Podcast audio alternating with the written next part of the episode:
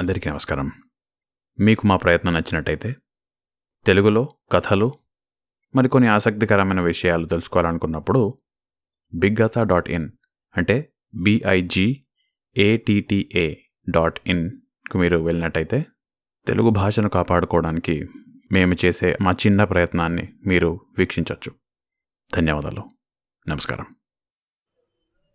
శుక్లాం వరధరం విష్ణుం శశివర్ణం చతుర్భుజం ప్రసన్నవదనం ధ్యాయేత్ సర్వవిఘ్నోపశాంతై.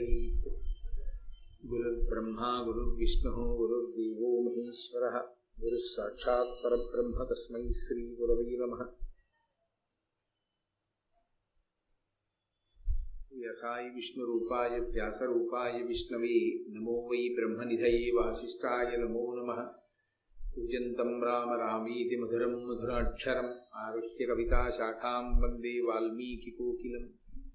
శ్రుతిస్మృతిపురాణానాం ఆలయం కరుణాలయం నమామి భగవత్పాదశంకరం లోకశంకరం. ఆగర్ధావివ సంపృక్తౌ ఆగర్ధ ప్రతిపత్తయే జగత పితరౌ వందే పార్వతీ పరమేశ్వరౌ. సుప్తిం సమగ్రేతున స్వయమేవ లక్ష్మీ శ్రీరంగరాజమహిషీ మధురై కటాక్షై. వైదగ్ధ్యవర్ణకుడకుంభనగౌరవైర్యాం కండూలకర్ణకుహరాః కవయోధయంతి. హైమోర్ధపుండ్రమజహన్మకుటం సునాసం మందస్మితం మకరకుండలచారుదండం బింబాధరం బహుళదీర్ఘకృపాకటాక్షం. శ్రీవేంకటేశముఖమాత్మని సన్నిధత్తాం విమలపటీ కమలకుటీ పుస్తకరుద్రాక్షశస్తహస్తపుటీ కామాక్షీ పక్ష్మలాక్షీ కలితవిపంచీ విభాసి వైరించీ. మనోజవం మరుతతుల్యవేగం జితేంద్రియం బుద్ధిమతాం వరిష్టం వాతాత్మజం వరరయూధముఖ్యం శ్రీరామదూతం శిరసా నమామి. ఆపదామపహర్తారం దాతారం సర్వసంపదాం లోకాభిరామం శ్రీరామం భూయో భూయో నమామ్యహం. నారాయణం నమస్కృత్య నరం చైవ నరోత్తమం దేవీం సరస్వతీం వ్యాసం తతో జయముదీరయేత్. హరి ఓం. నమస్కారం.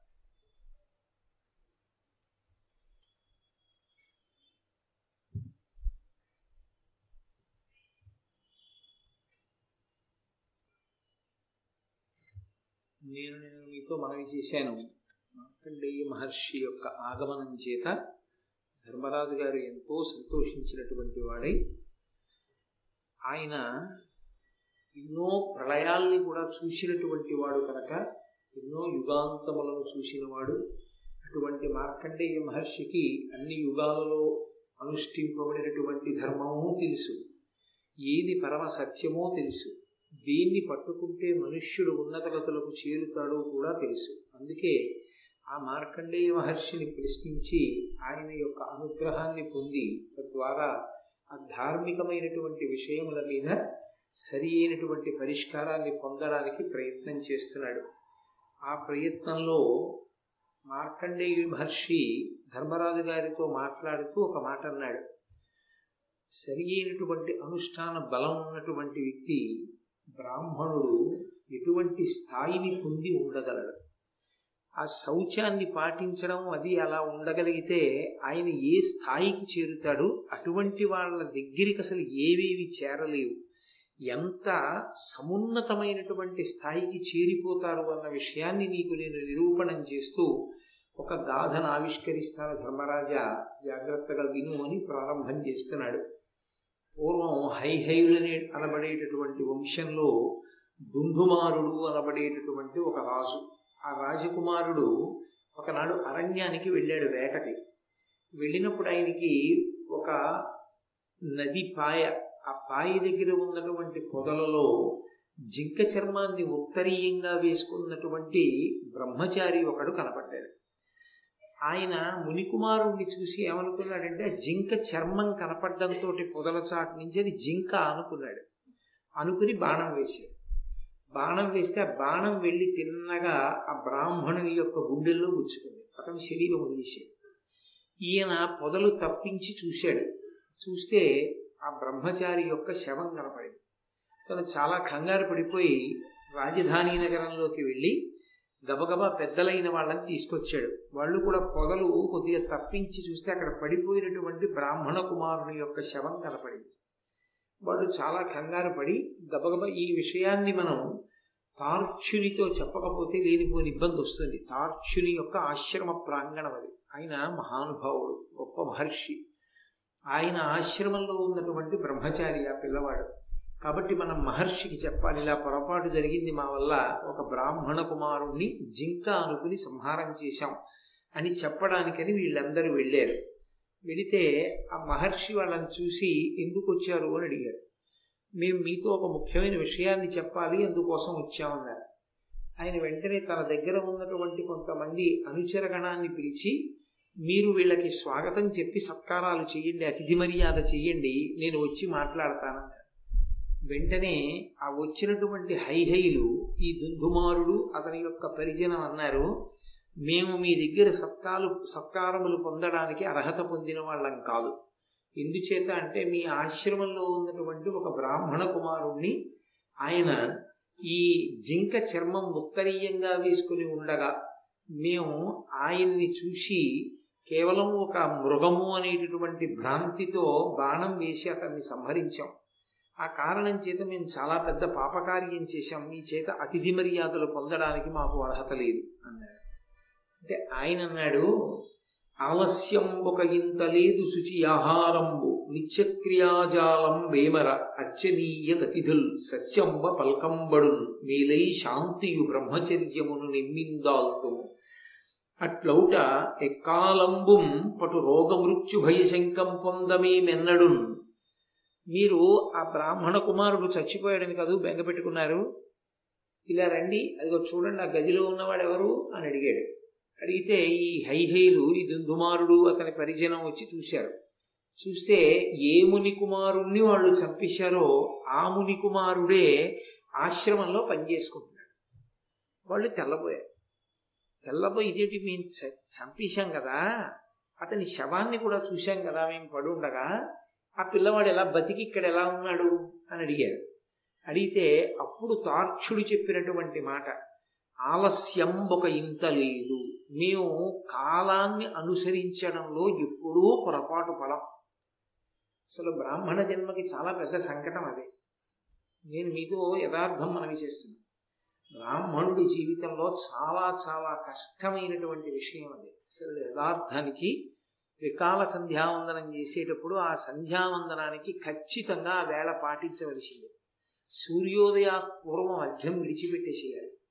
అసలు నేను ఒక్కరోజు బ్రాహ్మణులు ఎలా జీవించాలి అన్న విషయాన్ని చెప్తే మీకు కొంత అవగాహన ఏర్పడుతుంది. ఓ అందుకనమాట వాళ్ళకి అంత శక్తి వచ్చింది అని అర్థమవుతుంది. నేను కేవలం విహంగ వీక్షణంగా మాట్లాడతాను, మీకు అర్థమవుతుంది. బ్రహ్మముహూర్తానికి ముందర నిద్ర లేవాలి. ఏ మూడు గంటలకు నిద్ర లేస్తూనే గురువుగారికి నమస్కారం చెయ్యాలి. భూమి మీద కాలు పెట్టేటప్పుడు భూదేవిని ప్రార్థించాలి. తర్వాత ఏ దంతధావనాదులను చేసేటప్పుడు అప్పుడు భగవన్నామాన్ని స్తోత్రం చెయ్యాలి. ప్రాణాయామాదులు, వ్యాయామం, యోగా చెయ్యాలి. ఆ యోగం చేసిన తరువాత కాలకృత్యములను సశాస్త్రీయముగా తీర్చుకోవాలి. ఏ దిక్కుకి తిరిగి ఎలా కాలకృత్యాలను నిర్వర్తించాలో అని నిర్వర్తించాలి. తర్వాత సంకల్ప సహితంగా సూక్త పఠనం చేస్తూ స్నానం చేయాలి. సూక్త పఠనం చేస్తూ స్నానం చేసి సంధ్యావందనం చేయాలి. సంధ్యావందన కార్యం అయిపోయిన తర్వాత అగ్నిహోత్రం చేయాలి. అగ్నిహోత్రం అయిపోయిన తర్వాత ఈశ్వరుడి యొక్క సింహాసనానికి అర్చన చెయ్యాలి. ఇవన్నీ పూర్తయితే ఏ పన్నెండో ఒంటి గంట అవుతుంది, పదకొండున్నరన్నా అవుతుంది. వెంటనే మాధ్యాహ్నిక సంధ్య కూర్చోవాలి. మాధ్యాహ్నిక సంధ్యావందనం చేసి మళ్ళీ సహస్ర గాయత్రి చెయ్యాలి. అదేమిటి, ఏ నైమిత్తిక తిథో పితృకార్యమో లేకపోతే అలాగానే అయిందనుకోండి, నాలుగే ఇంకా సాయంకాలం అలా ఉండి ఏ ఒంటి గంటన్నరకో రెండు గంటలకో మౌనంగా రుచి కోరకుండా భోజనం చెయ్యాలి. ఆ భోజనం అయిన తర్వాత కొద్దిసేపు విశ్రాంతి తీసుకుంటారు. కొద్దిసేపు విశ్రాంతి తీసుకున్న తర్వాత ఆ విశ్రాంతి అయిపోగానే మళ్ళీ సాయంకాలం సంధ్యావందనం చెయ్యాలి. మళ్ళీ సాయంకాలం సంధ్యావందనం అయిపోగానే అనుష్ఠానం ఉంటుంది.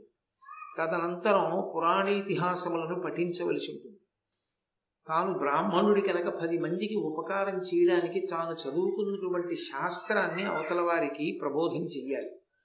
ఇన్ని చేసి అప్పుడు మళ్ళీ రాత్రి పడుకోబోయే ముందు భగవంతుణ్ణి స్మరించి కొద్దిగా ఉపాహారం తీసుకుని నిద్రపోవాలి.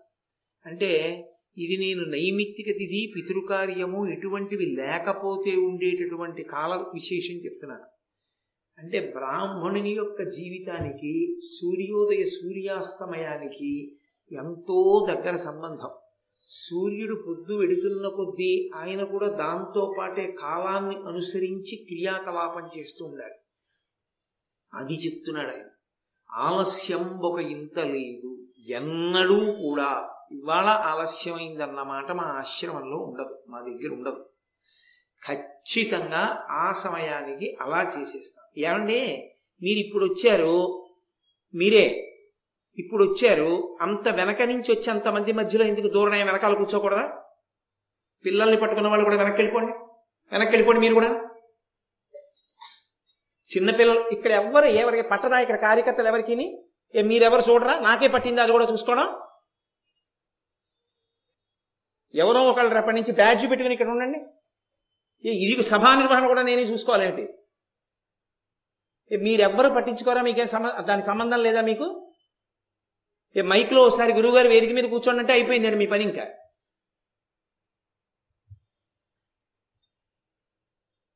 నాకేం ఖాళీగా ఉండి చెప్తున్నాను అనుకుంటున్నారా? భారతం మీద అనురక్తి ఉంది కాబట్టి చెప్తున్నాను. ఇక్కడ కాకపోతే ఎక్కడైనా చెప్పగలను నేను. ఆ మర్యాద నిలబెట్టుకుంటేనే చెప్పడం. హరి ఓం. కాబట్టి కాలమునకు సంబంధించి ఉంటుంది క్రియాకలాపం. ఆలస్యం ఒక ఇంత లేదు, మా దగ్గర ఎప్పుడూ కూడా ఆలస్యం ఉండదు. ఆ కాలానికి ఏది చెయ్యాలో దాన్ని చేసేస్తూ ఉంటాం తప్ప ఆ కాలమునందు చెయ్యవలసినటువంటి పనిని విస్మరించి నేను ఇప్పుడు చెయ్యలేదు కాబట్టి దాన్ని విడిచిపెట్టేయడము, ప్రాయశ్చిత్తంతో చేయడము అలవాటు చేసుకున్న వాళ్ళం కాదు.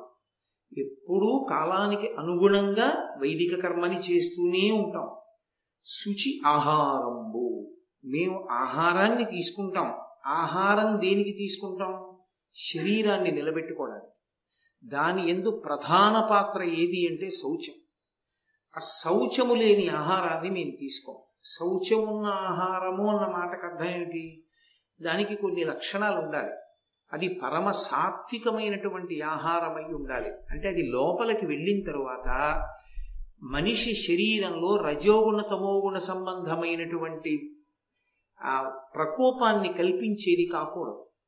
రెండు, అటువంటి ఆహారం తీసుకున్న కారణం చేత మనసు నిశ్చలంగా నిలబడాలి తప్ప నిద్ర వచ్చేయడమో లేకపోతే జీర్ణ వ్యవస్థలో ఏదైనా ఇబ్బంది కలగడమో అటువంటిది జరగకూడదు. కాబట్టి పరమసాత్వికమైన ఆహారాన్ని తీసుకోవాలి, మితాహారాన్ని తీసుకోవాలి. కడుపులో మూడవ వంతుకు మాత్రమే తీసుకుని ఒక మూడవ వంతు నీటితో నింపి ఒక మూడవ వంతుని ఖాళీగా విడిచిపెట్టేస్తారు గాలితోటి. అది ఆరోగ్యవంతుని యొక్క లక్షణం. ఒక రోజుకి ఒక పగలులో ఒక్కసారి ఆహారం, మళ్ళీ సూర్యాస్తమయం తర్వాత ఒక పలహారం అంతే అలా తీసుకుంటాం. అందుకని సాత్వికమైన ఆహారాన్ని తీసుకుంటాం. తీసుకునే ఆహారం మితాహారం, మితంగా తీసుకుంటాం. శరీరం నిలబడడానికి తీసుకోవడమే తప్ప నాలుకకి లొంగి కడుపు పని చెయ్యదు. అంటే నాలుకకి బాగుంది అంది కాబట్టి, రుచిగా ఉంది అంది కాబట్టి ఆహారాన్ని తీసుకోవడం అనేటటువంటి సమస్య మా దగ్గర ఉద్భవించదు. కాబట్టి మితాహారం తీసుకుంటాం, దైవర్పిత ఆహారమును తీసుకుంటాం. అంటే ఈశ్వరుడికి నివేదన చేసిన ప్రసాదం ఏది ఉందో అది తింటాం తప్ప మేము తినడం కోసము అని వండుకోవడం ఎప్పుడు ఉండదు. మా కోసమని వండుకు తినం. మేము ఏది వండినా పరమేశ్వరుడి కోసం, పరమేశ్వరుడికి నివేదన చేసి తత్ప్రసాదాన్ని స్వీకరిస్తాం. ఈశ్వర ప్రసాదాన్ని తీసుకుంటున్నాం కాబట్టి పరమ మౌనంగా తీసుకుంటాం. ఆ తీసుకునేటప్పుడు భగవంతుని యందు చిత్తాన్ని లగ్నం చేసి తీసుకుంటాం. కాబట్టి సాత్వికాహారము, మితాహారము, దైవర్పితాహారము ఈ మూడు రకములైనటువంటి ఆహారాన్ని తీసుకుంటాం తప్ప ఆహారాన్ని తీసుకునేటప్పుడు లోభబుద్ధితో తీసుకోం. అంటే ఏ నిన్న రాత్రి వండిన పదార్థం కొంత ఉండిపోయింది కదా, పాడేయడం ఎందుకని తినేసేయడము, లేకపోతే ఆ తినేటప్పుడు కొంత పదార్థాన్ని మన కోసమని వండుకోవడం, అటువంటి పని ఉండదు. ప్రత్యేకించి ఒక్కటి గమనించండి, ఆహారం విషయంలో ఎందుకంత జాగ్రత్తగా ఉంటారంటే అనుష్ఠానం చేసుకునే వాళ్ళు నాలుకకి కడుపుకి బద్ధ వ్యతిరేకం, ఈ రెండిటికి పరమశత్రుత్వం. నాలుకని ఎంత నియంత్రించాడో వాక్కు ఎందు అంత సత్యసంధత నిలబడుతుంది. నాలుకని నియంత్రించలేకపోయాడు అనుకోండి, అన్ని రకములైన ఆహారం తీసుకుంటే ఆ నోటి నుండి స్వచ్ఛమైనటువంటి వాక్కు వెలువడదు, నాలుక తిరగదు, సరిగ్గా ఉచ్చారణ కుదరదు, బండబారుతుంది. రెండు, నాలుక ఎప్పుడూ కూడా అది శరీరానికి అవసరమా అవసరము కాదా అన్న దాంతో నాలుకకి సంబంధం ఉండదు. నాలుక ఎప్పుడు భోగాన్ని అడుగుతుంది, ఆహారం. మీరు చూడండి, ఇది మీరు తినకండి మీకు మంచిది కాదు అన్నారనుకోండి, ఎందుకు తింటాడు మరి? అంటే లౌల్యము అంటారు. నాలుక మీద రసాంకురములు ఉంటాయి, దానికి ఏదైనా పదార్థం తగిలితే ఆ రుచిని అనుభవిస్తుంది ఒక భోగంగా. కడుపు అంటుంది ఇంకా వెయ్యొద్దు, ఇంకా నిండిపోయింది, ఇంకా నువ్వు వేస్తే జీర్ణం చేయడం చాలా కష్టం అని త్రేడుపు రూపంలో చెప్తాడు పరమేశ్వరుడు. నాలుక రుచి కొరకు ఇంకా దాని మీద వెయ్యి వెయ్యి అడుగుతుంది. నాలుక మీద ఎంత వేసినా కడుపు నిండిపోయినా నాలుక మాత్రం అడుగుతూ ఉంటుంది. నాలుకకు లొంగి తిన్నాడు అనుకోండి, ఆవలింత రాకుండా కార్యక్రమాన్ని చేయదు. ఎందుచేత అంటే కడుపు నిండా తినేస్తే ఆవలింతలు వస్తాయి, అలా ఆవలింతలు వస్తే వాటి వల్ల కందులంబట నీరు వచ్చి మగత వస్తుంది. ఆ మగత వలన గురువుగారు ఏం చెప్తున్నారో మనసు పుచ్చుకోదు, ఏ కార్యక్రమంలో కూర్చున్నాడో దాని మీద ఉత్సాహం ఉండదు. అందుకే ఆహారాన్ని నియంత్రణ చేస్తే శరీరము మనస్సు లొంగుతాయి, నిలబడతాయి భగవంతుని యందు. అందుకని మేము పుచ్చుకునేటటువంటి ఆహారము శుచి ఆహారము. ఇవన్నీ అంత తేలికైన విషయాలు కావు. ఎక్కడి నుంచి వచ్చిందో తెలుసా మాకు శక్తి? ఒక్క పద్యంలో చెప్తున్నారు ఎర్రాప్రగడ. శుచి ఆహారంబు నిత్యక్రియాజాలం వేమ ఏమరా. నిత్యక్రియ అని కొన్ని కొన్ని ఉంటాయి, నేను ఇందాక చెప్పినవన్నీ నిత్యక్రియలు. అగ్నిహోత్రం చేయడం, సంధ్యావందనం చేయడం, పురాణ పారాయణం చేయడం, సింహాసనానికి అర్చన చేయడం, ఆ సాయంకాలం భజన చేయడం, పురాణ ఇతిహాసములను ప్రబోధం చేయడం, నిత్యతృప్తితో జీవనం చేయడం, పంచయజ్ఞాలు చేయడం, అతిథి మర్యాద చేయడం, ఇవన్నీ ఒకరోజు జరగవలసినటువంటి కృత్యాలు. బ్రాహ్మణుడికి తిన్నగా అన్నం తినే అధికారం కూడా ఉండదు.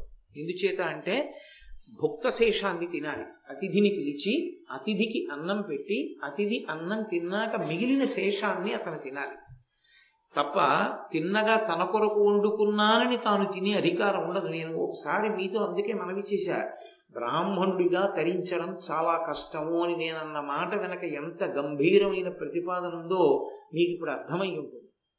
చాలా చాలా కష్టం నిజంగా, అలా బ్రతకడం ఎంతో కష్టంతో కూడుకున్నటువంటి వ్యవహారం. కాబట్టి నిజానికి అంతలా బ్రతకవలసిన అవసరం లేకపోయినా మార్గ తరించడానికి మార్గం ఇచ్చేసినటువంటి ఇతర వ్యవస్థలు అదృష్టముతో కూడుకున్నటువంటివి. కాబట్టి మేము నిత్యక్రియాజాలం వేమర అర్చనీయులతిథుల్.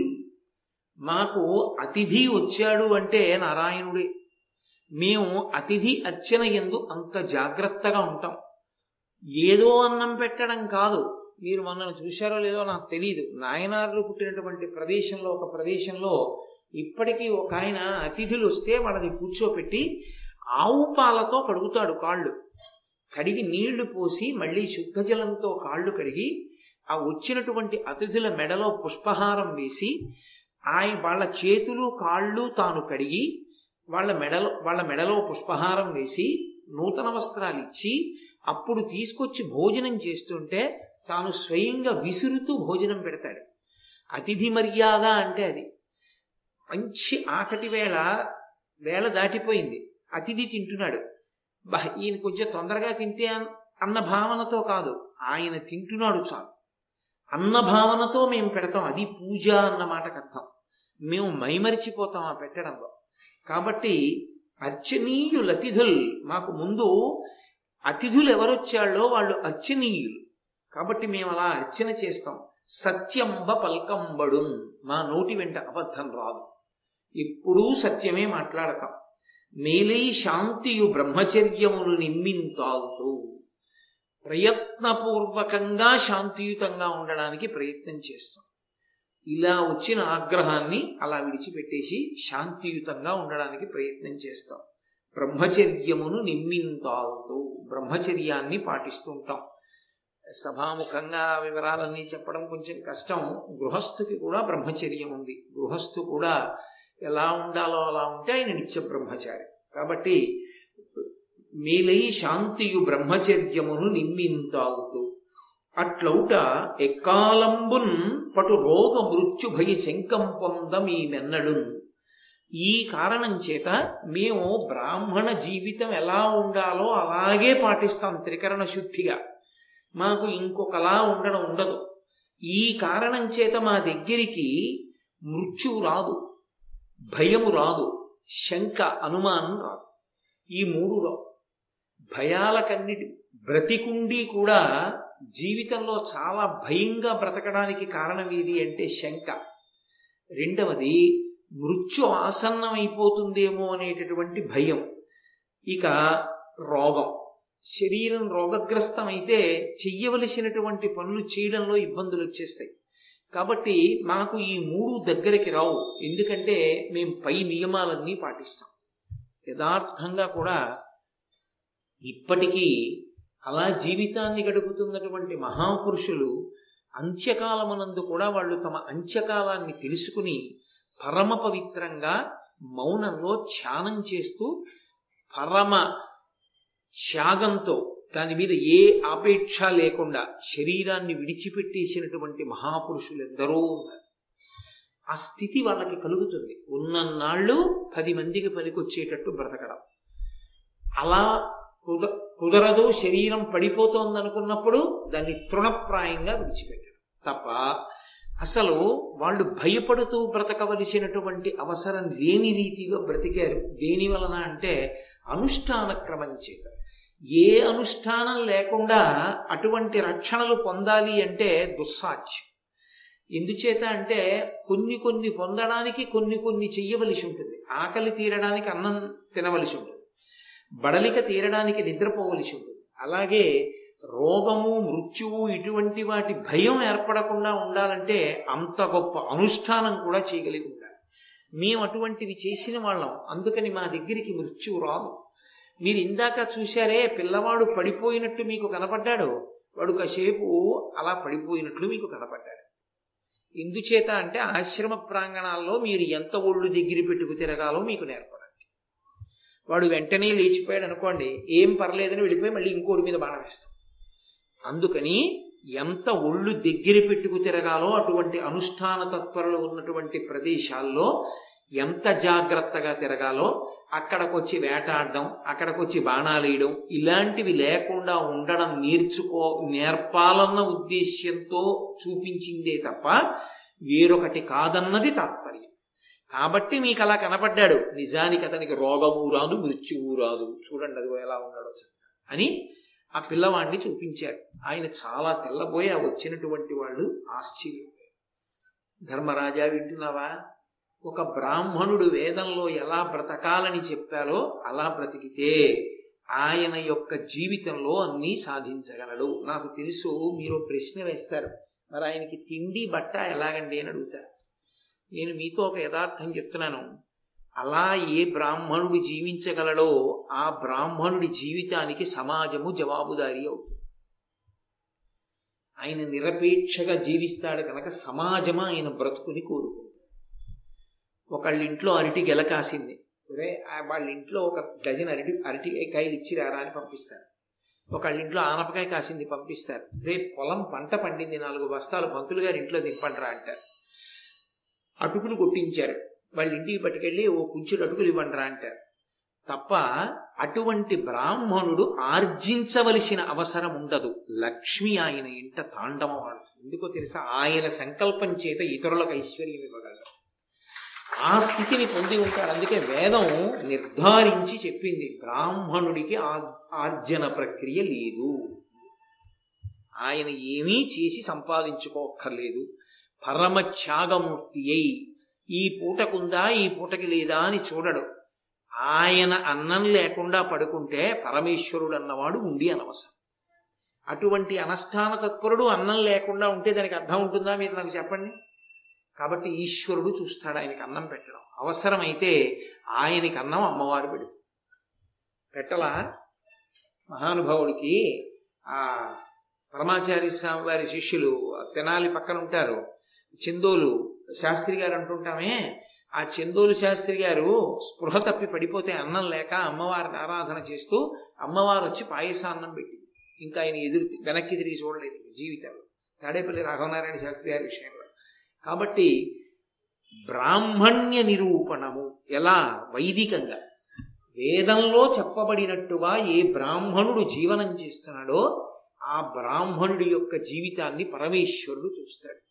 మరి చచ్చిపోతారు కదండి వాళ్ళు కూడా అని అడగచ్చు. మీకు నేను ఒక్క మాట చెప్తాను, బాగా గుర్తుపెట్టుకోండి. బ్రాహ్మణుడు ఎందుకు చచ్చిపోతాడో తెలుసా? ఎందు అంటే నేను చెప్పేది ఇటువంటి బ్రాహ్మణుడు ఎందుకు చచ్చిపోతాడంటే, జరా అని ఒకటి ఉంటుంది. జరా అంటే వృద్ధాప్యం, అది శరీరానికి ధర్మం, వచ్చేస్తుంది. వచ్చేసిన తర్వాత ఆయన శరీరాన్ని విడిచిపెట్టేటప్పుడు ఇది నేను కాదని తెలుసుకుని వదిలిపెడతాడు. మృత్యువు శరీరాన్ని తప్ప ఆయనది కాదు. ఆయన పరమజ్ఞాని అయి శాశ్వతుడు, శాశ్వతుడైపోతాడు. ఆయన శరీరం పోయింది, ఆయన మాత్రము బ్రహ్మముగా నిలబడిపోతాడు. కాబట్టి ఆయన చచ్చిపోవడం అన్న మాట లేదు. ఆయన జ్ఞాని అయిపోయాడు అయిపోయాడు కాబట్టి ఆయన శరీరం పోతుంది. శరీరం ఎవరిదైనా పడిపోవచ్చు, ఎంతటి మహాజ్ఞాని అయినా శరీరం పడిపోవాలి, అది దాని ధర్మం. మహానుభావుడు ఈ భూమండలం మీద సన్యాస ధర్మానికి నిలువెత్తు సాక్ష్యం. అలా పాటించినటువంటి పరమాచార్య స్వామి వారి శరీరం పడిపోయింది, భగవాన్ రమణుల శరీరం పడిపోయింది, రామకృష్ణ పరమహంస శరీరం పడిపోయింది. పడిపోకుండా శరీరాలు ఉండవు. పడిపోయే శరీరంలో ఉండి పడిపోని ఆత్మగా నిన్ను నువ్వు తెలుసుకుని అనుభవంలోకి తెచ్చుకుని ఉండిపోవడమే దాని యొక్క సమగ్రత. దాన్ని ఆయన పొందుతాడు. కాబట్టి ఇప్పుడు చావు శరీరానికి వచ్చిందేమో కానీ ఆయనకు కాదు. కాబట్టి ఏమిటి లోటు వచ్చింది? కాబట్టి అటువంటి స్థితిని పొందిన వాళ్ళయా బ్రాహ్మణులంటే ఓ ధర్మరాజా, వాళ్ళు సర్వకాలముల యందు పూజనీయులు. అందుకే అటువంటి మహానుభావుల యొక్క చరిత్ర విన్నంత మాత్రం చేత ఈశ్వరుడు ఆనందాన్ని పొందుతాడు. ఇటువంటి వాడి యొక్క పేరు చెప్పబడింది అని సంతోషిస్తాడు. పార్చుని యొక్క జీవితం అంత గొప్పది. అటువంటి ఆశ్రమాన్ని నిర్వహణ చేశాడు ఆయన. తరువాత క్షత్రియుల యొక్క గొప్పతనం ఎలా ఉంటుందో నేను చెప్తున్నాను చూడు ధర్మరాజా అంటున్నాడు. వర్ణ విభాగం, మీరు ఒక విషయాన్ని బాగా గుర్తుపెట్టుకోవాలి. ఎవరు అంగీకరించినా ఎవరు అంగీకరించకపోయినా ఈ స్థానంలో కూర్చున్నందుకు, భారతాన్ని పట్టుకున్నందుకు ఉన్న సత్యాన్ని నేను మాట్లాడవలసి ఉంటుంది. సనాతన ధర్మమునకు చాతుర్వర్ణ వ్యవస్థ ప్రాణము. అందుకే పురాణంలో దానికి మినహాయింపు లేకుండా మాట్లాడటానికి కారణం అదే. ఎందుకంటే ధర్మం అంతా వర్ణాన్ని ఆశ్రమాన్ని పట్టుకుని ఉంటుంది. అందుకని చాతుర్వర్ణ వ్యవస్థని విడి